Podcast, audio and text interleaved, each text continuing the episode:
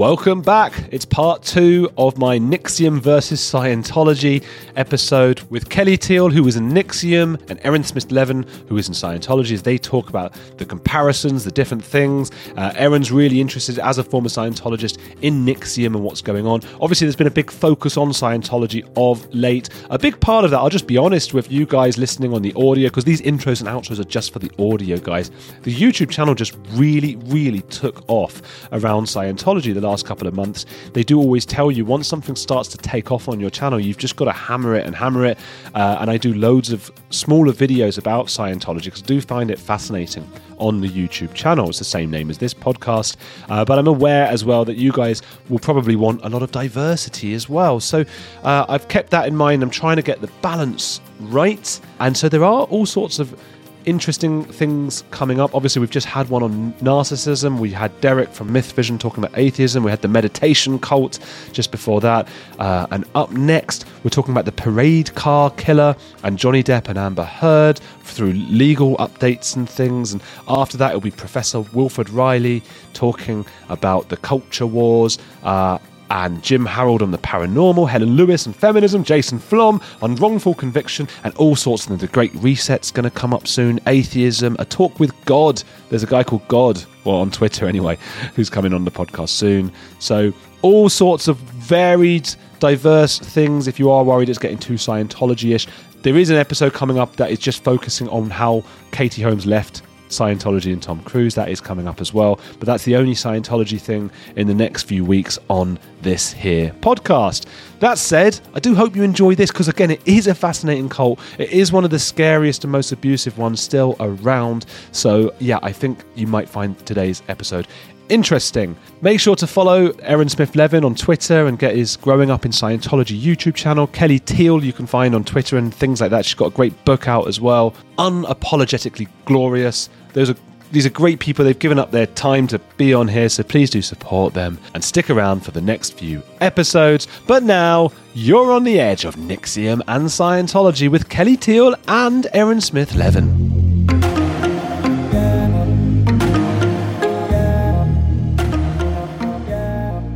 Kelly, was Allison Mack the Tom Cruise of NXIVM? Well, that's a very interesting question. So I don't know that much about Scientology. Um, I initially, like, my first response would be to say, sort of, no, I don't think she was in any the same league as Tom Cruise as an actor, starting there. And second of all, I don't think she was um, really a face of Scientology, if that's what Tom Cruise is. I, I, I don't. I don't really see it the same way. I don't know enough about Tom Cruise and Scientology to really answer that. I don't think. Aaron, what do you think? Well, so the way I think about it is Tom Cruise ends up being the face of Scientology because the media makes him the face of Scientology. Oh, okay. Yeah. So, like, sure, when Tom was promoting War of the Worlds, he wouldn't shut up about it for like a few months. But other than that, it's the media that is constantly saying Tom Cruise Scientologist, Tom Cruise Scientologist, Tom Cruise Scientologist. And as an outsider, that is what they did with Allison Mack. Like I thought, I, I am under the impression that she is the Tom Cruise of Scientology for that reason. Yeah, I, I when you say it that way, yes, yes, I, I see what you're saying, and and yes, they have sort of made her the face of of um, NXIVM because everything is about Allison Mack. Um, and I, I remember going through the airport right after it all kind of exploded, and she was on the cover of it was Rolling Stone or one of those magazines, and it was her face right on there. And I remember thinking to myself, "Oh my God, poor Allison Mack." You know, it, so yes, in a sense, the media has turned her into sort of the the face mm. of NXIVM. That's let's, how well, let's relate. go into for, for those who don't know who she is. I mean, who who is she, Kelly, and and and did did you know of her before going into NXIVM? I didn't. I only knew of Allison Mack through. I hadn't watched Smallville, but no, I have never seen yeah. never seen Smallville. Didn't know who she was. Met her in my first intensive. She was uh, coaching me actually in my first intensive when I got to Albany, the last part of it, and I st- didn't know who she was. I just knew that there was something slightly off with her because she would jump into she was my coach, but she would jump into our sessions and then she'd all of a sudden have to leave right in the middle of a session. And I remember going in and tell in the break room I ran into her and I said, God, you're kind of like Darth Vader. You know, you come into the group and you slash it, and then you then you leave. And she really she took that very seriously. She later on said, "Well, what exactly did you mean by that?" Because I'm really trying to be a coach that's you know um, compassionate and empathetic and and caring about everyone. I said, "Oh no, that's not what I meant. It was just that you're in, you're out, you're here, you're there." And uh, she says, "Well, I have a lot of things going on." Well, now I know what was going on with her at that time. Yeah. At the time, took, I didn't, but now I do. Back, she was she already your, in DOS. You, she took your assertion that she was an evil villain from a, a movie. yeah, I was um, just, I was as kidding. A, as an insult. yeah. Okay. So she was in DOS. Should we? Should we? This is the secret organization at the heart of NXIVM that you get to find out about, and you have to, you know, tell us about DOS. So my understanding of DOS was that it was. Uh, a, small group of women. I believe it was actually Allison Mack and Keith Raniere's idea that they start this group of women that they would uh, enroll into sort of a culture of women who would be a first line, sort of seven women would be the first line, and they would be called slaves. And their master would be uh, Allison Mack. And then Allison Mack would enroll someone who would also enroll seven slaves. So each of those seven slaves would enroll seven more slaves. So there you have sort of your MLM breakdown a little bit. Wow. And it was meant to help women, it, it was purported to help women become more accountable and measurable. And that was always sort of a theme within NXIVM all, all along. And these women were going to be doing great things in the world. They're going to keep each other accountable, measurable. But nobody really knew, from my understanding, except for those first seven, that Keith was even involved. So everyone else that was recruited after those first seven slaves, who then had their own slaves and were recruiting people like me, did not know that Keith was involved in this. Hmm. What does it mean to have Allison Mack as your slave master? So uh, I she wasn't mine, and I wasn't in the organization. But what I understand it was to mean was that sh- you would have to do whatever she told you to do. So if she told you to do, you know, 50 push-ups as penance, then that's what you would do. If she told you to go seduce Keith Raniere, that's what you would do. And did she often tell you to go and seduce Keith Raniere? People. She told people to do some women to do that, yes. So so this is this is the thing. So I, have I've seen um, like I've heard clips where he's said things to her. Keith has said to Allison Mack, you know, oh maybe we should brand the the, the women and things like that. Mm-hmm. And she sort of quietly, quite meekly says, okay. okay. And then he says it again, and she's like, okay. Mm-hmm. What do you think's going on? Without obviously, you can't analyze. You're not a, her psychiatrist or whatever. But what do you think's going on with her? Well, I think with Allison, and I know people will disagree with me on this, and and I did know her not really really well, but enough to kind of understand. You know, she was very indoctrinated into the system that that we all were indoctrinated to, and into a completely different level than I was. And she also was on a 500 calorie a day diet. She was, you know, so you can't even think straight on 500 calories a day. Okay. So how how low is that? What what's fuck I don't know about 500 500 calories a day. I pro I'm a fairly trim person. I'm exercise. I probably eat 2000 calories a day. Just Okay. Minimum, right? So she's on 500. If I ate 500 calories a day, I wouldn't be sitting here right now. I couldn't even think. I would just be a mess. Well, what so she was like on a, that like consistently. One, yeah. One salad or something or less than Yeah, it's, it's a very small amount of food.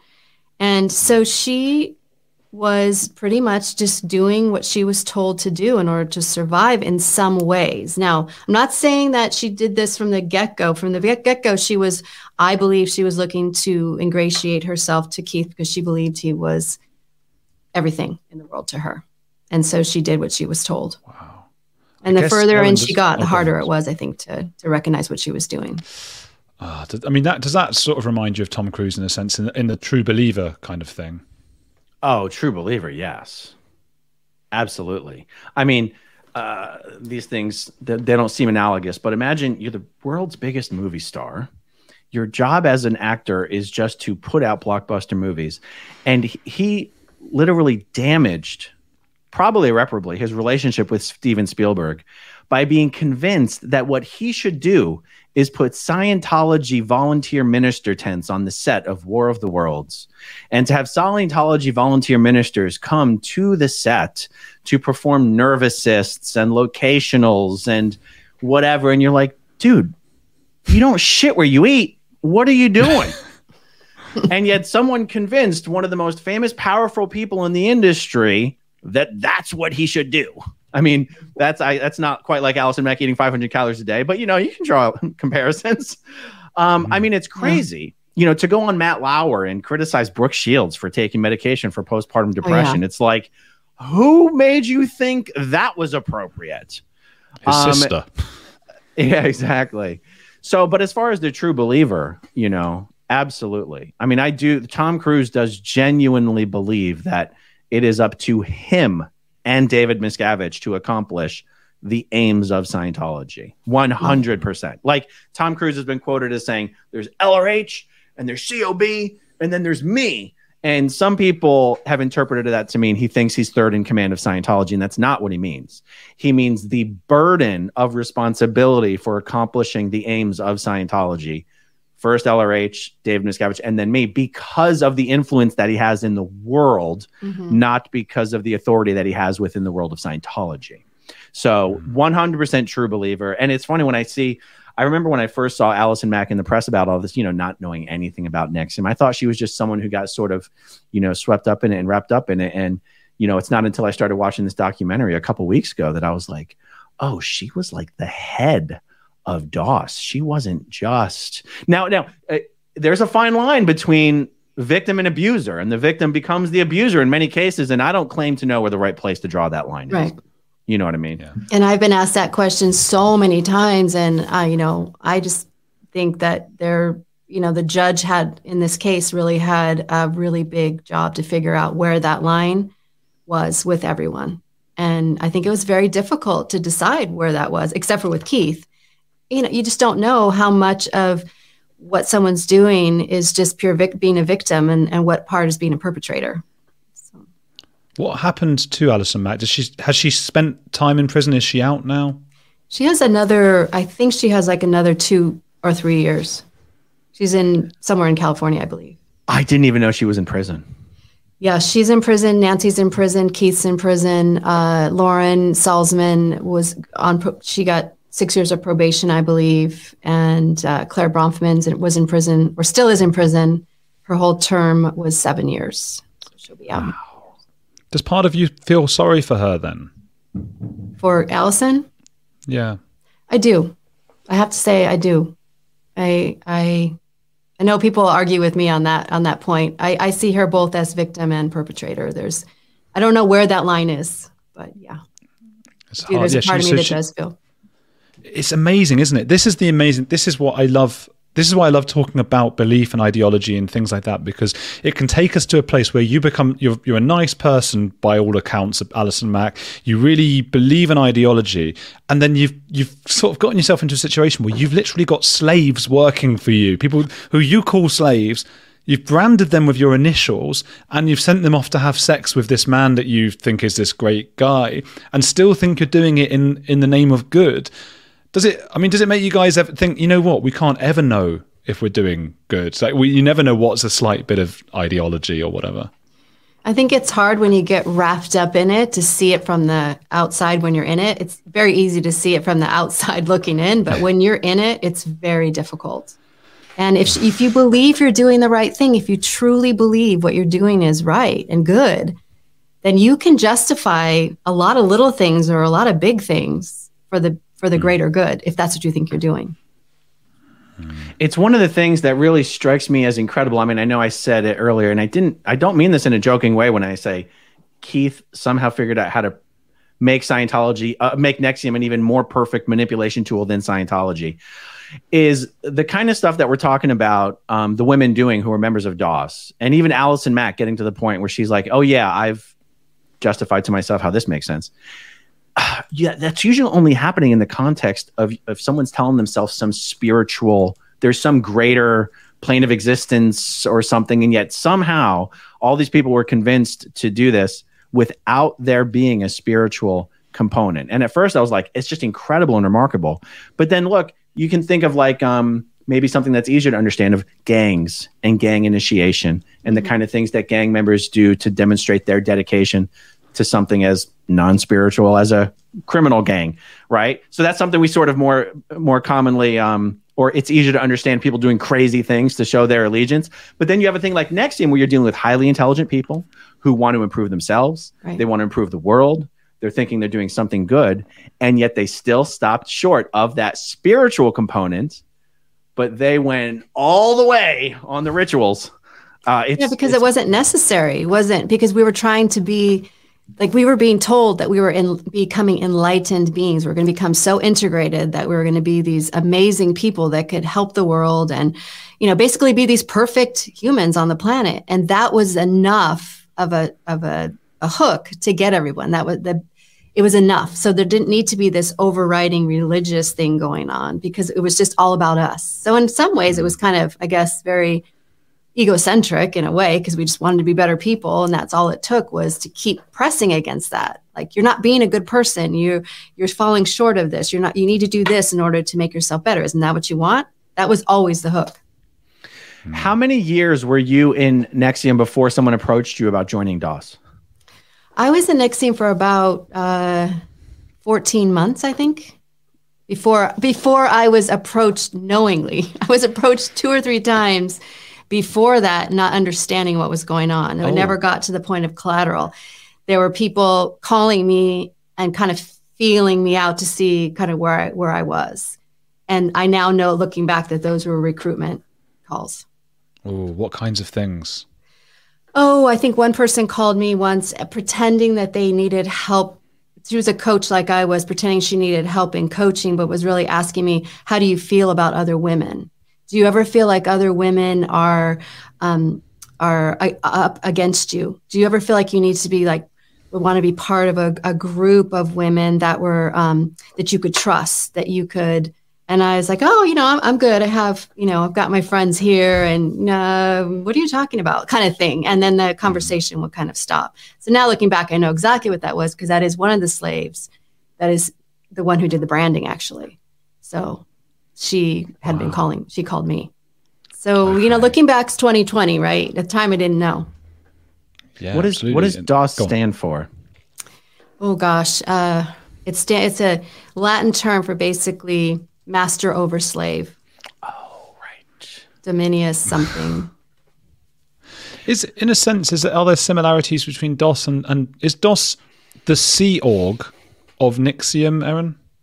I mean I think I would have to understand DOS better to see where the similarities there are because DOS and, and, I'm still confused about the height like the organizations within the organizations. Like ESP is technically under the umbrella of NXIVM but it's not exactly NXIVM and the same thing like I mean I'm I'm still a little confused about all that honestly.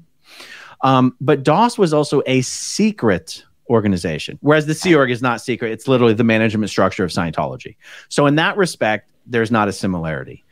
Um, but I wonder. It sort of depends. Like, I'd be curious to know how big DOS got compared to the total membership, and whether perhaps there was something that being a DOS member, even though it was not known by the other members of the group, somehow gave you priority in being promoted to run the other sub organizations? Do you know what I mean? Like, like mm-hmm. could it be a thing where the DOS members became the leaders of the group, even though no one knew what DOS was? All right, let me go back to the first question. Um, so there were about 17,000 people who went through NXIVM curriculum, the ESP curriculum, and the other curriculums like human pain and things like that.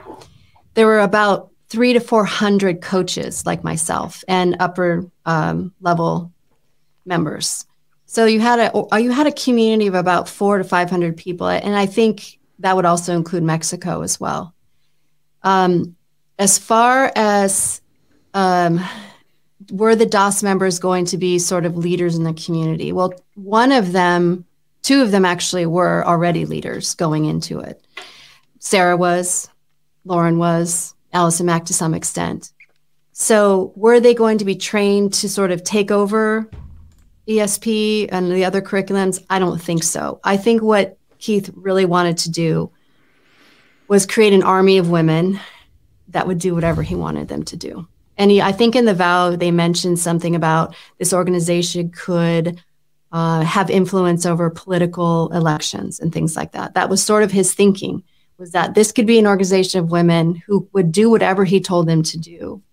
Um, there were things called readiness drills that were sort of um, used throughout many, like SOP and Jness and things like that, where you would be have to be ready and answer a text within 30 minutes, 30 seconds. And if you didn't, there would be a, some kind of penance for that. That's something that the Israeli army, I think, uses. They're called readiness drills, like to be ready at any moment. So if you think about that in context of DOS, what was he doing with that? What was he trying to do with these women? What was he trying to get them to eventually be to do anything he wanted them to do? Not just sex, but I think maybe uh, corrupting political, you know, people in politics, maybe going and saying, "Hey," getting them, compromising them. Who knows what he was going to wow. have them do? But if they were willing to sleep yeah. with him and willing to do recruit other women to do the same, like, can you imagine recruiting another woman into this, knowing that she was going to be branded? I don't think I could do that. I might have been able to cre- recruit women into the organization until I found out about that or until I found out about things, but I don't know. I shouldn't. I don't. I don't think I could have done that. Hey, it's Andrew. If you're enjoying Heretics, there's another podcast I want to recommend to you, especially if climate change, global conflicts, and an upcoming election are making you feel like we're on the brink of disaster. What Could Go Right is hosted by Progress Network founder Zachary Karabell and executive director Emma Varvaloucas. On What Could Go Right, the hosts sit down with expert guests to discuss the world's most pressing issues without resorting to pessimism or despair that we hear so often. Instead, they look back at how far society has come and look forward at what it will take to achieve an even brighter future. Is progress on the way? They may not have all the answers, but on what could go right, they're asking the key questions. Tune in to hear interviews with upcoming guests like writer Coleman Hughes, CNN host Fareed Zakaria, and economist Alison Schrager. If you're looking for a weekly dose of optimistic ideas from smart people, join them every Wednesday on What Could Go Right, available wherever you get your podcasts.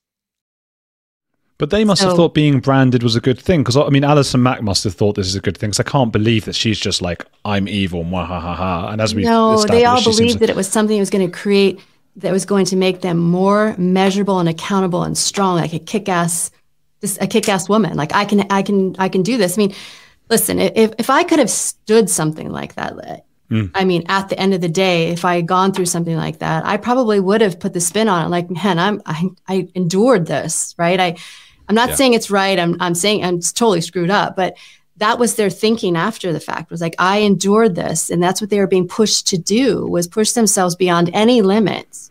And as you do that, each limit becomes the next bar, you know, then each one becomes a new bar, the new, a new limit. And you keep pushing yourself and pushing yourself from branding to God knows who, what, you know, what, what could they have done next?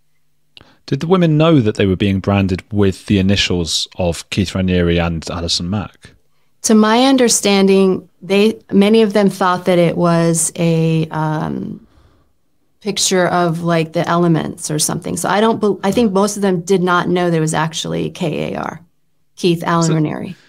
This is the the hard part of the cognitive dissonance, I guess, because I'm trying to yeah. think like, okay, so Keith and Allison thought they were doing a good thing, maybe uh, some sort of true believers stuff. At the same time, they're thinking we're going to put our initials on these people and brand them with us. They must have thought like this is us being egotistical maniacs to an extent. There's a whole psychological thing behind branding somebody. I mean, it's control, it's ownership, it's it's that's what they did to slaves, to cattle, to mm. you know, to people. It's just it's like there's a whole thing that's messed up about that.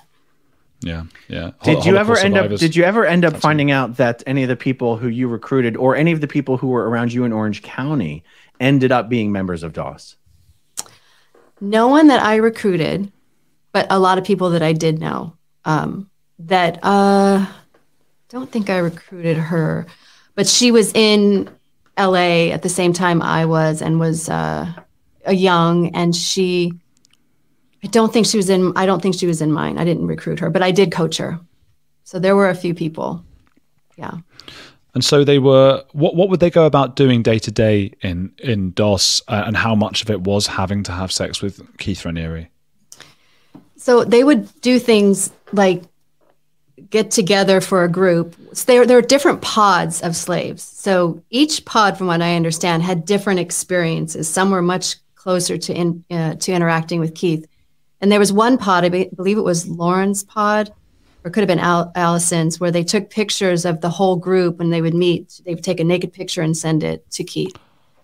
They had these meetings, I believe, once a week, and they uh, don't know what they would discuss because I wasn't there, but that was sort of what they would be doing in, in addition to what they were doing within um, the curriculum of ESP or any other curriculums that they were involved with or any leadership role that they had. So they had all of that going on and DOS at the same time and only eating 500 calories. And there was one story that I read um, that there was a gal, I don't know who it was, who was a DOS slave and had to sell her computer because she didn't have enough money to live, really, basically. So she told Allison, this is what I read, so I don't know how true this is, but she told Allison, I need to go sell my computer and I have to go to this cafe to do it. So Allison said, Well, you better be back in, you know, like 45 minutes. So the gal left to go sell her computer. She met with an unknown person from somewhere, and the person bought her a piece of cake. And she's like, Oh, I can't eat that piece of cake. But then she decided to eat it. And what she says in the story is there was enough sugar and to give her enough glucose in her brain at that moment to realize what she was doing and she left completely never went back wow. now that's what i read somewhere so i don't know how true that is i don't know who it was but it's very it was very interesting when i was reading it so part of the coercive control was hunger and then yes. the other part i guess was collateral and secrets right mm-hmm. and uh, go on aaron well what about sleep oh and sleep deprivation as well definitely yes and how did that manifest itself? Like, how are they able to control people's schedules so that they can't sleep?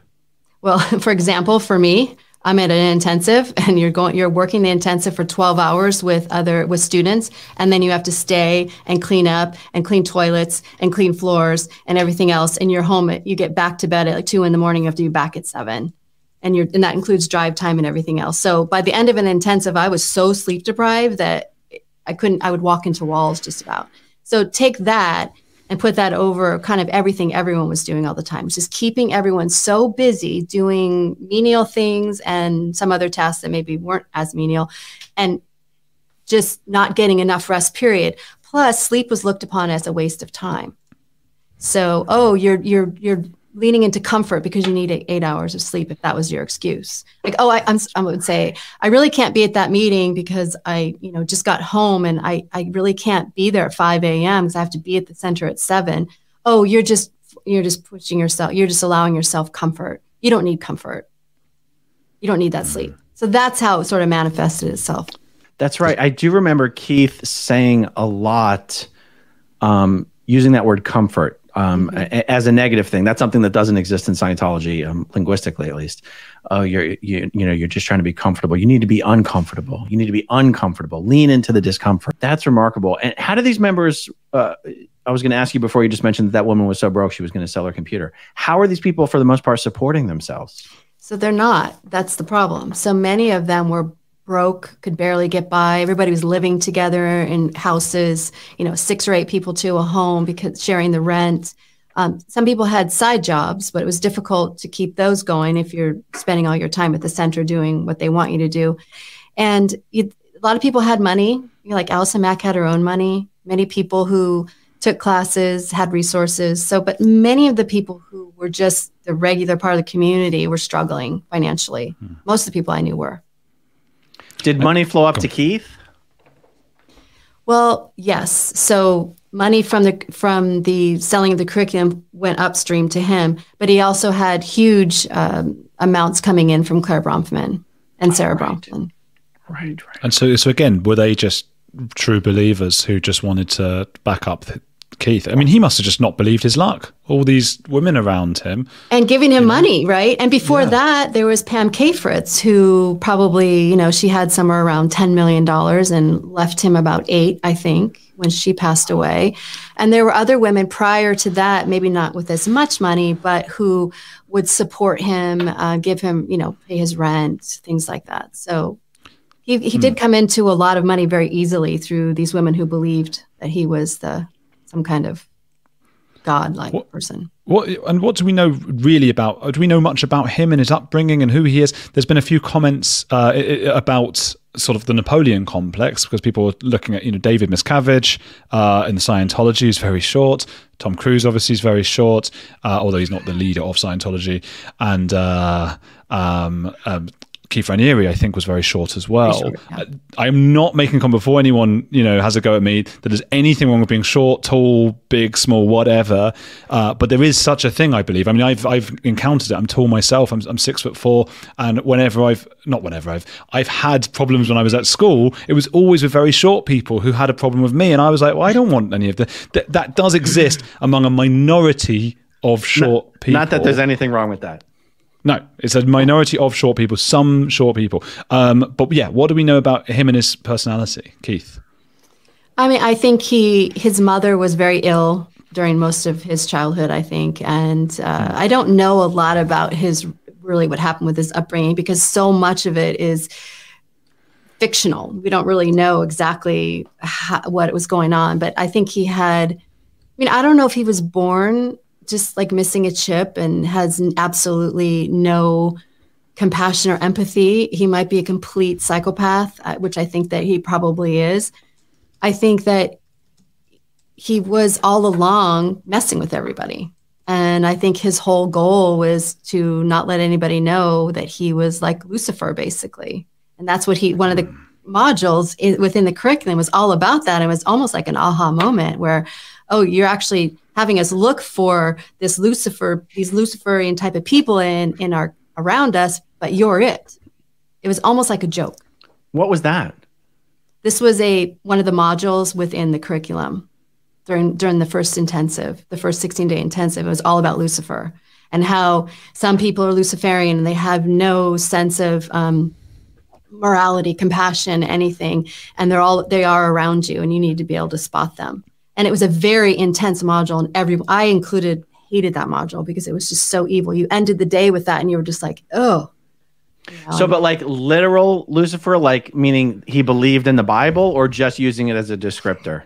as a descriptor. So he called it a Luciferian type of people, not literally, yeah, not from the Bible, but just the, a type of person who was like a psychopath, someone who had no empathy or compassion, um, someone who was capable of doing very evil things. And even at that early stage, were you identifying those traits in him? No, no, no, no, not at all. I see. I see. Later on, looking back, thinking, huh, I wonder if he was trying to like tell us something in that module. And Keith or uh, Mark Vicente has said similar things where, you know, he had suspected uh, that that Keith was playing with him and kind of hinting around that he might be a psychopath, sociopath type of person. Like, what if I were the one? You know, that type of thing. So uh, that's kind of interesting because L. Ron Hubbard did eventually write, I'll call it an essay, saying that he was the Antichrist. Ah, huh. But but in order to understand, kind of like what you're saying, like he sort of turned it on its head. In order to understand what L. Ron Hubbard actually meant by that, you'd have to understand. Well, he's saying he's the Antichrist, but he also doesn't believe in the Antichrist. He doesn't believe in Christ. So what the hell does he mean? He's hmm. telling this story that the Bible is actually something that, like, the creation of the Bible was influenced by our alien pr- prisoners, right? Who electronically implanted beliefs in us as beings, so that as a society, as a civilization, we came up with the stories that are in the Bible, and Right. that the second coming of Christ, as told in the Bible, I'm not a Bible scholar. I don't even know what the hell it says about the second coming of Christ, but that really that is there so that Christians will be will welcome the second coming, but in the real world, the second coming will be the invasion of the Marcabian invader forces. And so the Christian population will be like, yes, come. And they're like, okay, this invasion's going really smoothly, you guys. And so LRA, uh, L. Ron Hubbard's um, point here was that the Bible is told in reverse Mhm. so that y- so that the good guys you're expecting to come are actually the bad guys and the bad guys they're talking about are actually the good guys that they're trying to keep you from seeking and so he's like i am i represent what the bible calls the antichrist now when i've spoken to evangelicals about this and i've tried to explain yeah but you realize he didn't even believe in christ so he can't really be the antichrist they go that's what the antichrist would say yeah, exactly. Yeah, exactly. It's all like this circular thing going on. Yeah. in terms of the similarities between the two, obviously sleep deprivation, Kelly, you were talking about before, that sort of, you know, rung a bell in my head. I was thinking about that. And and the use of celebrities. We talked about Allison, Allison Mack and Tom Cruise at the beginning. Was Richard Branson, did he do a speech there? And was Keith constantly recruiting celebrities? Yes, he was always looking for people who had influence, either celebrities, business people, people with resources. That was his my understanding when I asked about that was just that oh, these people have influence. You can't go to people who don't have resources. They can't influence anyone underneath them, but people who do have that ability and that's why we target them. And so that's why we're trying to recruit them, trying to get them in. And it kind of made hmm. sense in a way. It's like, okay, I guess influential people can influence, right? Yeah. So, um, Richard Branson, I never met, and I think he took some classes or some curriculum on his island. I believe he he allowed them to use his island in Fiji at, for one Wow. week or something like that. I don't know if Richard Branson was there at the time. is that necker island Necker Island, yes. because you can rent that thing out. So you Well, he was rent friends Necker with Island. Sara. So Sara Bronfman was friends with Oh, And oh, I wow. believe I've I've seen pictures of him of um, Richard Branson with Allison Mack and with some of the uh, Kristen Kirk, Mm. I think.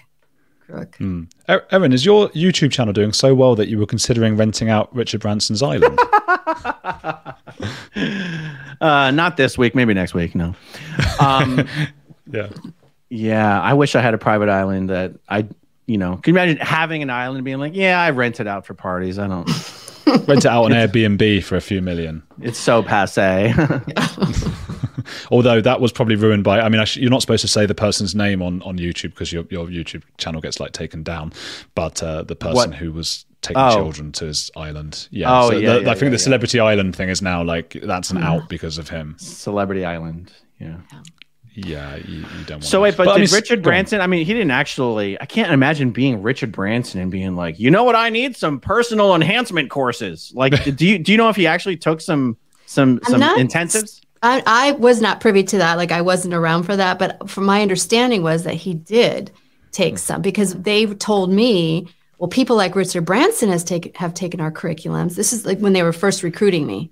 They hmm. brought up his ah. name that he had taken curriculum. So that's what I was told. I gather that he did. I, I'd heard that he has that he took classes as well. Uh, and I should say in the comments, Nadia Prophet says Jared Leto Island cult. That's another reason that island cults uh, islands are going out of fashion for celebrities. But I mean, it does it does give it a, a, a, a sheen, doesn't it? And Scientology more than any like cult or religion or group I've never seen any who who embrace celebrities to such an extent. I mean, they even have a thing called the Celeb Center, don't they, Aaron? I know it's a little on the nose, isn't it?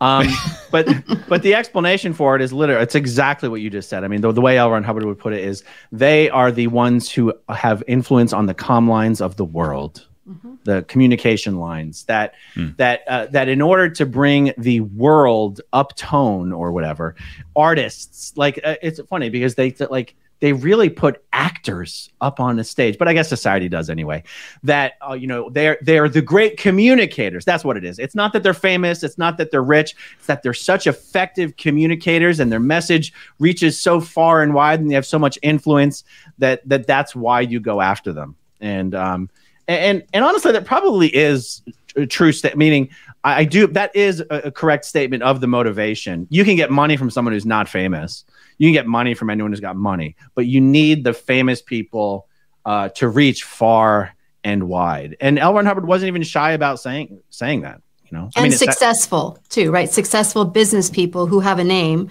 that you recognize. Those were also kind of put in the same category as, as the celebrities in NXIVM, people who could influence. So when I w- was being recruited, they were naming people like Richard Branson and other people who had taken these courses, and I thought, okay, well, must be yeah. legit. Even though I read. Yeah um, the Forbes article, and I read, I think Vanity Fair had come out with something six or eight years prior to me joining NXIVM. And I read these articles and I was like, before I took my curriculum, the night before, I was thinking, shoot, gosh, do you think this thing's a cult? And then I thought, well, you know, people who are recruiting me seem fine. It doesn't seem like there's anything weird going on. And then I, when I called Mark, he said, Mark uh, Elliott, he said, well, don't worry about that. These these articles have been out for a really long time, and you know they're just people who are trying to take a good thing down. And you know, there's always that explanation that was I could kind of sounded okay. I can I can understand that. And the people just seemed so cool and everything. I thought they're not in a cult. They're not culty. They're not killing chickens and running around, you know, doing weird stuff. So it didn't look like a cult to me. It just didn't have the trademark things that at the time back then you'd associate with a cult. Now this conversation about cults have has grown so big. Now people now recognize the red flags much more easily because we talk about them now. Those red flags were not even in my anywhere around me to be able to recognize yeah. them. Do you feel like the press has overstated or over portrayed um, Allison Mack's role in NXIVM? I think they've sensationalized it. I think that, yes, she was a, a major player in all of this, but I think they have slanted it to make her into this huge villain that I don't really think that she was. So it's again, you have that line of where is the victim and where is the perpetrator? Like, where is that line? And that's and not I, for me to, to say. And I guess what I mean, other uh, specifically what I'm going after there is not how bad was she really, but I think, well, I think what I mean is that I have been left with the impression that she is like the Tom Cruise of Scientology. And yet, when we're talking about something like DOS, it, it, it's important to realize DOS was a secret organization. So mm-hmm. the fact that she was one of the heads of DOS doesn't even reflect at all on what her actual influence was within the world of NXIVM. if we think of them as being a world within a world. You could be the head of Dawson, be a nobody in NXIVM overall, yeah. right? Yeah, and she really wasn't like she wasn't the top leader in overall in NXIVM. Like she happened to be my coach for some things I did in Jness and my coach for some things that I did in my first 16 day and I was around her in the coaches summits. And so I interacted with her at V Week. And, but she wasn't like this thing that everyone was like, oh, Allison Mack. I mean, no, she wasn't mm. the person. The person was Keith Raniere. And mm. then the second person was Nancy Salzman. And then after that, it was sort of a free for all, more or less, depending on who who was doing what and who was closer to Keith and who, you know, who was being um, giving tribute to the most by anybody around. So Allison was kind of just a pretty much an everyday player. She was a coach, I think, with she no, she was a proctor with maybe a couple stripes. I was a coach, which is one down with a couple of stripes. So yes, she was further along than me, but she wasn't like the person I would go to or think about like she's the leader of NXIVM or anything like interesting. that. Interesting. So Very interesting. That's why I think it's a little different with the Tom Cruise thing. There's totally. he has so much more influence than she well, did totally. or ever will have. Well, and also I think no matter how much information gets put about put puts that gets put out about NXIVM, there will be this conflation between what DOS is and what NXIVM is. Like right. you have 15, you said 15,000 people who'd gone through the curriculum, 400 co- um, coaches or whatever. And, and does that mm-hmm. mean they were on the striped path? Mm-hmm. Yes. And then um, if you had to estimate how many women were in DOS, do you know? Uh, let's see. So the immediate circle was about 15. And I'm estimating there was probably about 100 altogether, including Mexico. Mm. I, I, think it was around there. Uh, would it be fair or unfair to say that Keith's ultimate goal, like that that his idea would be all women in NXIVM would in some way be on the path to eventually joining DOS. Like if someone characterized it as, oh, the point of NXIVM was for Keith to have this harem of sex slaves, would that be fair or unfair? I think fair to a certain extent, yes. I think was that his ultimate um, goal when he started NXIVM? No. Did it evolve into, wow, I have a lot of freaking control over these women. They'll do whatever I want. Yes. So then it started to grow. But then if you think about, and I always laugh at this, like they recruited me, they were trying to recruit me. I mean, I was not this person who wanted to be measurable and accountable. I was a wimp. I pushed back against all accountability most of the time because I was tired and I didn't want to do it. But so they got to a point where they were recruiting people like me. I'm way too old for, for what he wanted for his, you know, first line slaves, right? So I would never have been asked to sleep with Keith. There's just no way. Um, but they were getting to a point it was so out of control and there was no the organization itself was just falling apart more or less to the point that they were just ca- talking about recruiting recruiting recruiting so he just wanted numbers but wasn't thinking about who they were recruiting. So it wasn't but, thoughtful in that way. That makes sense. But but mm-hmm. but Kelly, you're not you're not that old. I would just say, um, and and you you are you know objectively you are, you are an attractive person. Uh, oh, it's I don't think it's beyond the realms of possibility that he he might have had that in his. In I his well put it this way: when I met him, so I was pretty much I don't know if I called myself drug there, but they told me in, in my 16 day that Keith wanted to meet me. And I first said, no, I'm exhausted. This is like my 10th day and I, I want to go back to the hotel. And I said no to Mark Elliott. And then somebody higher up came in, came in, Jim Del Negro, and he's like, you, you have to go see Keith. You can't just not go see Vanguard when he wants to see you. And I said, why not? And he said, because this is, this is such a, an amazing um, thing that he's done. Not everybody gets to meet him. This is not something that will happen every day. It's like, you can't turn this down. And so I said, okay, fine. Like I, I got so badgered. I said, fine, I'll meet him, but I, I'll spend 10 minutes at volleyball because it was like 1030 at night. And I need someone to take me back to my hotel because I don't have a car. So Mark promised that we would do that. Went to go meet Keith and he came across the, the volleyball court, met me, asked me if I was a hugger. I'm like, what are you talking about? And then asked me a few questions. I've been watching you, you know, I hear you're doing great, blah, blah, blah, blah. And um, then he gives me this big hug and says, you know, I'll see you soon. Then next thing I know, he's following me on Facebook. And now I look back at this and I think it was sort of like he was checking me out to see if I would be material for what he wanted.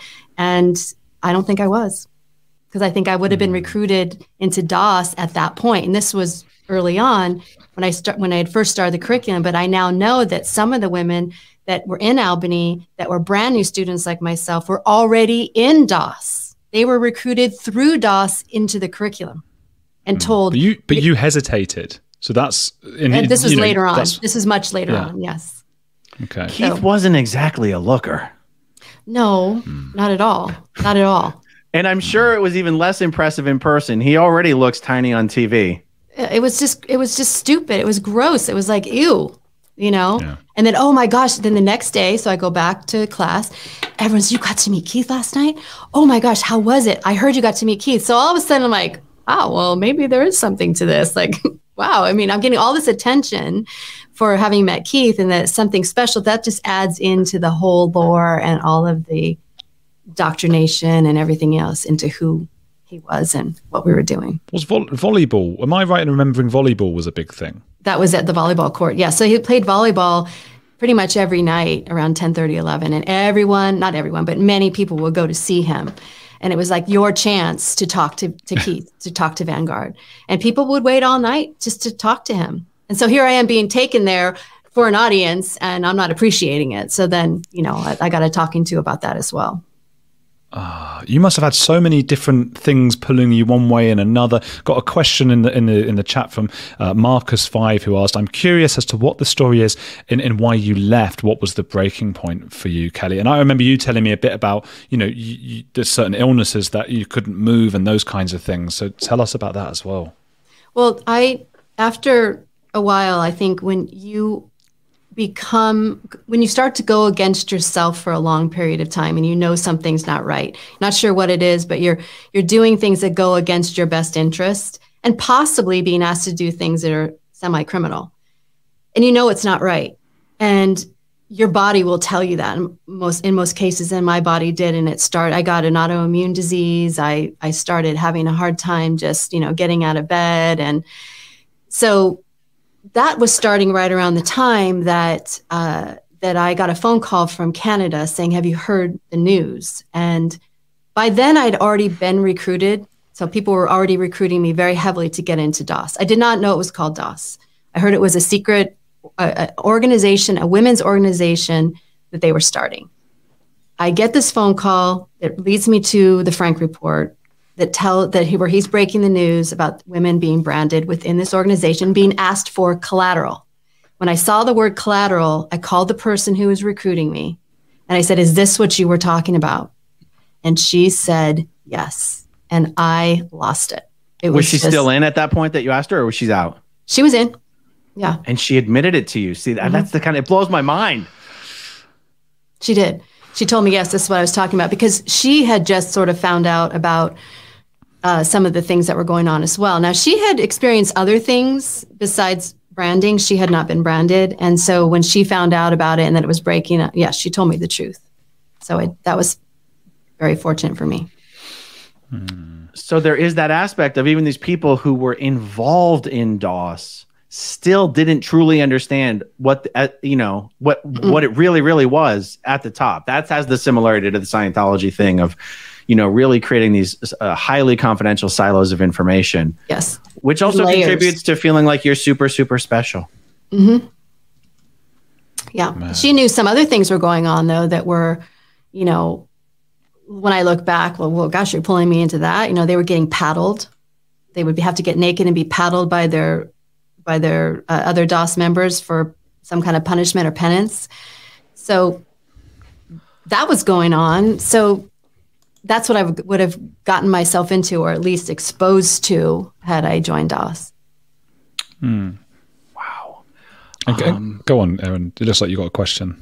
I it totally just left my mind. oh, oh! when you were being approached about DOS, they um, it sounds like they specifically used the word collateral. Yes how did they spe- did they tell you what they wanted you to provide and you were like no? Or did they generally describe the whole thing and you were like eh, it doesn't sound like it's for me.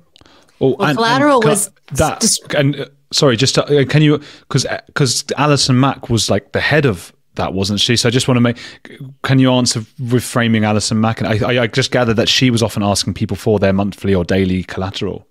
So i believe she was in charge of all the collateral that came up through the lines for everyone. I believe that's how it worked. And then that collateral was given either to Keith, or at least Keith was able to see it and know about it. And the other, and it was actually put into a safe, I think a Dropbox. I'm not sure. I think that's where it ended up. A lot of people don't even know where their collateral is. So it's still out there. And there's people walking around today waiting, like, what if the other shoe drops and this collateral comes out? So I was told, I was asked for collateral um, and it being something that I'd be embarrassed about, something that I wouldn't want anyone to know. And if I couldn't think of anything, I could make something up. So it was suggested to me. Now there was multiple meetings on this. So it was suggested to me that I make a videotape about my Reiki practice that is that, that I'm doing something that's not good. So basically lying about who I am and what I'm doing on a videotape. And that was actually in the courtroom, they had, it actually came up on the screen in some texts that were shown when they were talking about my collateral as being not good enough because it reflected my life issue. And so that was asked for something a little stronger, something bigger. And I never got to that point. But I actually was thinking about, well, I could possibly make a videotape about that and lie about something like that. It's not going to hurt anyone but me because I was really concerned about not bringing anyone else that I cared about into this, right? So my mind at the time super indoctrinated, right? And I'm thinking, well, maybe I could do something like that. I could lie about myself as long as I'm not lying about anybody else or and I'm thinking now I look back and go, God, what was I thinking? But that's where I was at with that. And but they were asking for something more. And they were asking for house deeds with some people. They were asking for bank accounts. In fact, one person had the password to someone else's bank account at one point for collateral. They were asking for you to talk about, you know, somebody molesting someone in your family or all kinds of all kinds of things. They didn't care if it was false. They just wanted something discreditable. They, they told you lie about it. Just say some just lie, make something up. Something that Now, would yeah. In your opinion, were they saying uh, lie because I have to turn something in, and if I don't, I'm in trouble? So go ahead and lie. Or do you think even Keith and Alan were fine with it being lies? Uh, Keith and Allison were fine with it being lies. They were fine with it being lies. Most of the stuff that was said was lies. I mean, Allison Mack was talking about, I think, her brother molesting his kids. I mean, in her in her collateral, that was that was on the um, that was public, and so he, they didn't really care as long as it was something that would incriminate you and or make you look bad or something you'd feel bad enough about that you didn't want out in the public that you would do anything to keep keep secret. And Wow. each time you gave collateral, I found this out later, you give collateral to get in, then you find out more about DOS, and then you had to give collateral once a month, apparently. Now, you have to keep coming up with new stuff. So I can only imagine what a lot of these women were coming up with. Was there a preference for uh, sort of compromising photos, or was it just all all the same? No one cared. I think they started you slow. They started you with something that you could maybe be okay with, and then eventually you get into the naked pictures, and then you get into the other stuff. So I think they wouldn't ask you for a picture right off the bat because you'd be like, "What are you talking about?" No. But then if once you're in and you're already collateralized, and then they're asking you for more collateral, and if you don't give that collateral, then maybe this collateral will come out. So we want you to give a naked picture now. Then you're like, "Shoot! Now I'm in it." Now I can either be okay with letting it go out into public or get the hell out. Do you think it was so that just it could all go in Keith's spank bank, or was it really just for the control of it all? I think it was part of it was the former and the, the rest of it was the latter was just really for control. Because you think if you had to choose between just giving a nude photo or the deed of your house, you'd be like, I'll go with the nude photo. Well, yeah, but not right off the bat, right? And if someone asked you for the deed to your house right off the bat, you'd say no. But I mean, I think it was in inc- it was incremental, just like the frog. You know, the whole story about the frog in the pot. You know, you put the frog in boiling water, he's going to jump out. You put him in warm water and bring it up to a boil, he stays in and dies. So that's kind of how they did it. It was in increments, so that you could justify a little bit at a time, just like with indoctrination, you justify a little bit at a time. Yeah, I suppose after six months of doing it, you'd think, well, no, nothing's happened. I've given up all these little secrets. Nothing bad happened. They haven't released them to the media. Okay, I can give bigger secrets if that's what they need now. And then, oh my or you're word. collateralized to do it right? So you've already have this much collateral. Okay now i'm in it all this much more. What's a little bit mm-hmm. more? I'm already in it. So a lot of people that left had to say to themselves i'm okay with just letting that collateral be out there so that i can just go. And i'm i have to i have to reconcile that. Has anyone had their collateral released? not to my knowledge other than what collateral was talked about in the courtroom but i don't believe anyone's collateral. And, and there's still people like i said walking around right now wondering if and when their collateral will be released. Nobody knows where it is supposedly. Hmm. I don't even think Were the you- fbi has it Were you tempted? I suppose if Keith has it, he's thinking like, you know, I might need this at some point. I don't know, you know, right now there's nothing he can do with all of that, but he might need it at some point to blackmail someone if he ever got out of prison or who knows what. Were you tempted when it all sort of came down to contact Allison Mack or any of the people who were sort of victim slash perpetrators in this? I, yeah i actually wanted to call allison at one point but i also and lauren and and even nancy but i do know that once they pled they were not allowed to speak to anyone within the organization. And so um and that came down from the judge. So they were not allowed to speak to anybody. That was part of their um some on in some cases part of their bail package and other times just part of their like nancy was on home uh, probation before the trial. So they weren't really allowed to talk to people. And another part was i was kind of scared to call people. Even though i wanted to i was still afraid to because i didn't know at the time where anybody was at in their thinking about NXIVM and i didn't really want to be that involved with it, It- it- i was scared I think we're running we're running low on time. There's one question I just want um, to quickly answer about Scientology. Uh, it's from Jen Beldy in Australia saying, do, "Did or do they genuinely believe uh, L. Ron Hubbard and David Miscavige in the COS?" So you have to explain what the COS is, or are they deliberately taking their members and their pockets for a ride? COS is Church of Scientology. Um, so LRH was the kind of guy who couldn't tell you a story about something that actually happened without embellishing it to make it sound more incredible than it, than it already was. So in other words, he could be telling you the truth in the sense that this actually happened, but lying to you about all the details and who said what to who and all that kind of stuff.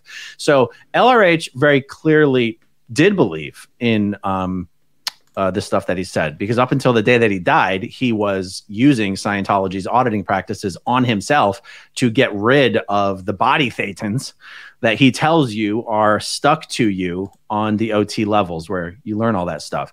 There was only a handful of people, three or four people who were with him the final six years of his life and one of those guys who, who actually deeply loved L. Ron Hubbard, and it, it, broke his heart to tell this story. He said, you know, he, he, he was kind of losing his mind towards the end of his life, and he'd become preoccupied and infatuated with continuing to find and get rid of body thetans, even though he was already supposed to be at a level of the bridge beyond which you've already gotten rid of all your body thetans. So even at the end of Hubbard's own life, he was actually saying, I have failed. Be, I have failed in, in, in my pursuit here of full operating Thetan. So he very clearly believed his own bullshit. Now, David Miscavige, I think, believes in the, the, the structure, the architecture of Scientology, but he's aware of the lie that L. Ron Hubbard finished writing up OT 9 and 10 and 11 through 15, and they're just sitting in the vault waiting to be released once all the Scientology organizations are big enough around the world. Like Miscavige, it's actually how he was able to steal control of Scientology from Pat and Annie Broeker, who are the ones L. Ron Hubbard put in control of Scientology. Pat was like, I got OT 9 and 10 and you don't have it. And that's how he was controlling Scientology. Miscavige or, or, orchestrated a raid on the property where Pat claimed to have these materials. And that's how he was able to call Pat's bluff that not only did Pat not have anything, but LRH didn't leave behind anything but psychotic, incoherent notes and ramblings, and there was no OT nine and ten. So I believe that L, that Miscavige, in some twisted way, believes that it is his job to either hold the fort until L. Ron Hubbard comes back to actually create OT nine and ten, or he will have to somehow figure out what OT 9 and 10 is. So the difference is Miscavige believes in Scientology, but he knows the parts L. Ron Hubbard was bullshitting about. Whereas your average Scientologist has no idea about the parts that L. Ron Hubbard was bullshitting about. So that's my answer to that question. Good question. That is a good question and a good, very good answer. And I think I've got one more, one more for Kelly here. We won't be able to do more questions after this. But are there still people who are loyal to Keith Raniere? Um, I remember seeing them dancing outside the prison. Is NXIVM intact at all? So, yes, there are a few people who are still believers. There is a group of women uh, called the Dossier Project who there's, I think there's eight of them, all of, I know every one of them, and they believe that Keith has been in prison falsely. They are complete believers in everything he has ever done, done or said. And I think that there are people still outside of that group who are still believers who may still be practicing the curriculum.